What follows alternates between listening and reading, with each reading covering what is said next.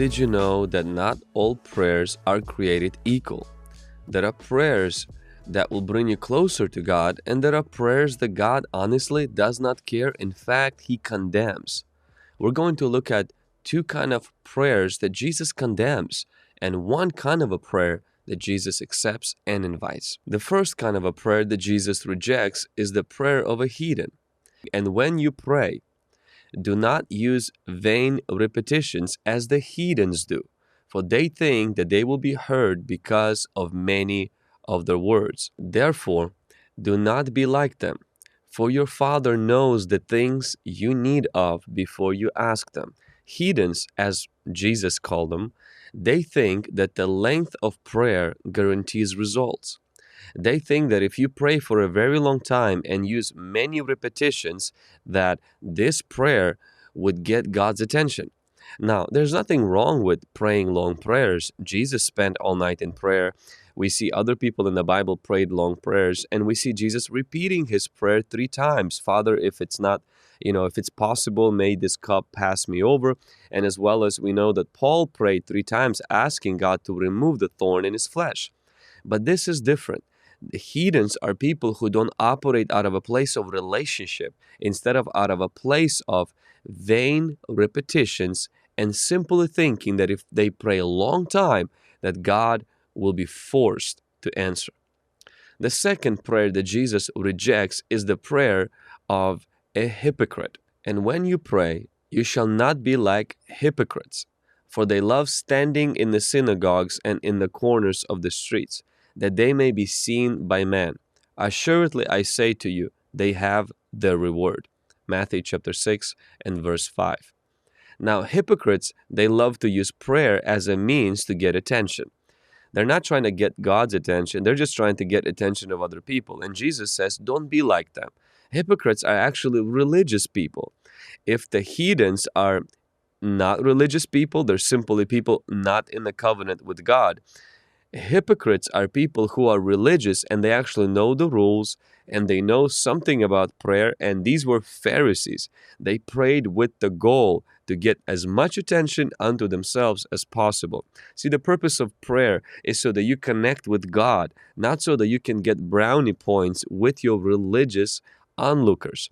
The third type of prayer, and this is the right type of prayer, and it's the prayer I would like to call it the prayer of an heir or the prayer of God's child. But you, when you pray, go into your room, and when you have shut your door, pray to your Father who is in secret, and your Father who sees in secret will reward you openly. Now we see that Jesus gives us this example of what it's like to pray correctly or pray as an heir, pray as a child of God. Few things let's highlight. Number one, the priority of prayer. He says, when you pray. That means he expects us to pray. It's not an option for a Christian to pray. It's also not an obligation, but it's an opportunity when God invites us into his presence. Then the second principle of the proper way of praying is the place. He says, Go into your room. You know, we know Jesus prayed in the wilderness. We know great men of God prayed and had altars. Uh, some people went on the mountain. But in here, Jesus says, Hey, make it simple, make it practical. Go into your room, go into your closet, go into your car, meaning find a place. So, first is the priority, second one is the place. The third principle of this prayer is the privacy. He says, shut your door. You know, in other words, hey, don't do this to become known. Don't do this to get attention. Don't do this to get people's approval. Pretty much, you know, don't post your prayer. Now, there's nothing wrong with sometimes live streaming your prayer or anything. But if you are if your motive for that is like the motive of a hypocrite, you will lose the benefits of what prayer is supposed to be. May the fact that you're praying be revealed by God, publicly blessing you, than you privately bragging and showing off your prayer. So, the privacy of prayer. So, priority. We also have seen that it's also a place, privacy. And then he says, pray.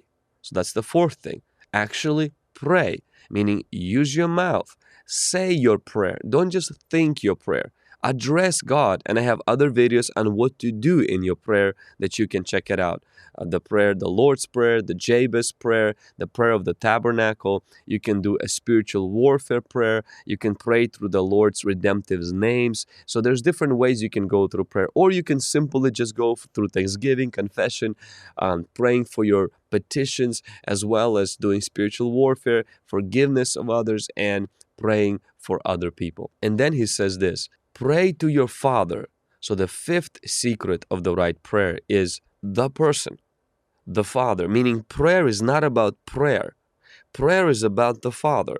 So many people get all tripped up about prayer because they actually think about prayer more than they think about the Father. Jesus did not say, you know, when you come into prayer, hey, this is what you need to say, even though He gave us a model, but He's saying this is who you're going to pray to.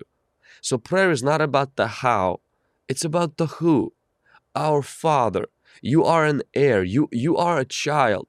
You are His son. You are His daughter. So, yes, it's important to make a priority in prayer. Yes, it's important to find a place in prayer. It's important to keep privacy in prayer. It's also important to pray. But something that is the most important, and that is actually to remember the person that prayer is all about. And it's not about you, it's about Him. And the last secret of this prayer that Jesus expects from us is the promise. He says if you do it the right way, meaning if you do it in the way that I just described, and I literally just broke down the verse for you, he says, He will reward you openly.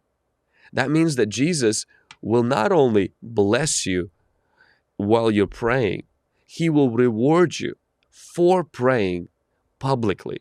And sometimes that happens in a way that He blesses your business, He blesses your relationships, He blesses your ministry, He blesses your finances, your health. The Lord has a way of rewarding people who pray, and He does it publicly.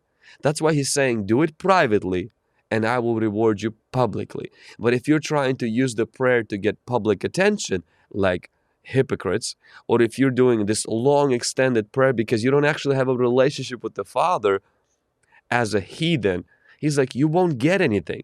Pray like an heir.